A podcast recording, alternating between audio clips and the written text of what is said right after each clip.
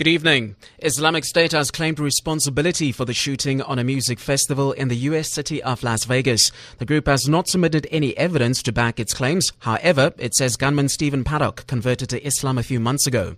Police previously said that they did not believe Paddock was connected to any terror group.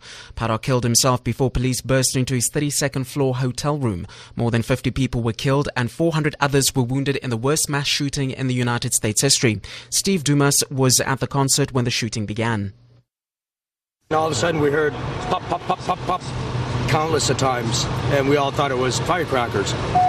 And then it kept on going, and then he fired for a bit, then he fired another 15, 20 rounds, and that's when we realized it was a fully automatic. It sounded like a high powered rifle, so we just hit the ground and just laid there and hang on to each other. And it was quiet for a bit, and then fired another 30 rounds, and then quiet, and then what we were doing was every time he had stopped, he was reloading. We had gotten up and started making our way towards the fence, and then he started shooting again, and we'd hit the ground. Back home, the Western Cape Department of Environmental Affairs says the average dam levels across the province is stagnant at 35.88%. This is compared to last year's levels of 62.2%. The department spokesperson James Brent Styan says three years of below average rainfall have exacerbated the situation. He says with the dry summer approaching, water saving measures are crucial. So we're seeing that the levels are remaining quite uh, steady at the moment, uh, which shows that we've probably reached the end of our regular winter rainfall season. Um, we are very concerned given the fact that that means there's an estimated 25% of usable water left in our dams. Uh, and this is concerning given the expectations for a hot and dry summer month coming up. The Special Investigations Unit says it will prioritize investigations of the claims of corruption and state capture at Eskom after having received all the necessary documents from the Department of Public Enterprises. The SIU says the scope of the investigation has been completed and a proclamation will be issued due course. However, the SIU investigation into Eskom can only begin once President Jacob Zuma has signed the proclamation.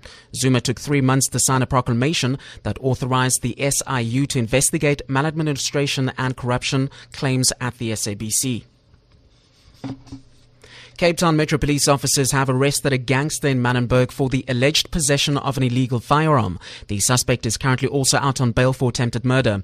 Mayoral Committee member for Safety, JP Smith, says this brings to 73 the number of illegal firearms that the Metro Police and law enforcement officers had confiscated in the last 18 months.